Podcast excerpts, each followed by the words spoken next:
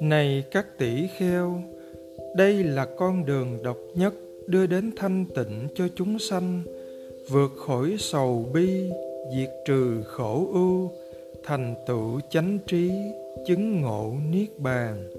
Đó là bốn niệm xứ. Thế nào là bốn?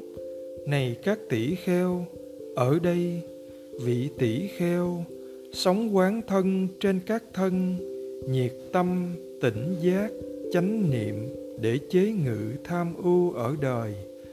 Sống quán thọ trên các thọ, nhiệt tâm tỉnh giác chánh niệm để chế ngự tham ưu ở đời. Sống quán tâm trên các tâm, nhiệt tâm tỉnh giác chánh niệm để chế ngự tham ưu ở đời. Sống